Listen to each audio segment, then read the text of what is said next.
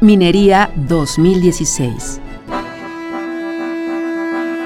Enrique Graue Vigers, rector de la Universidad Nacional Autónoma de México.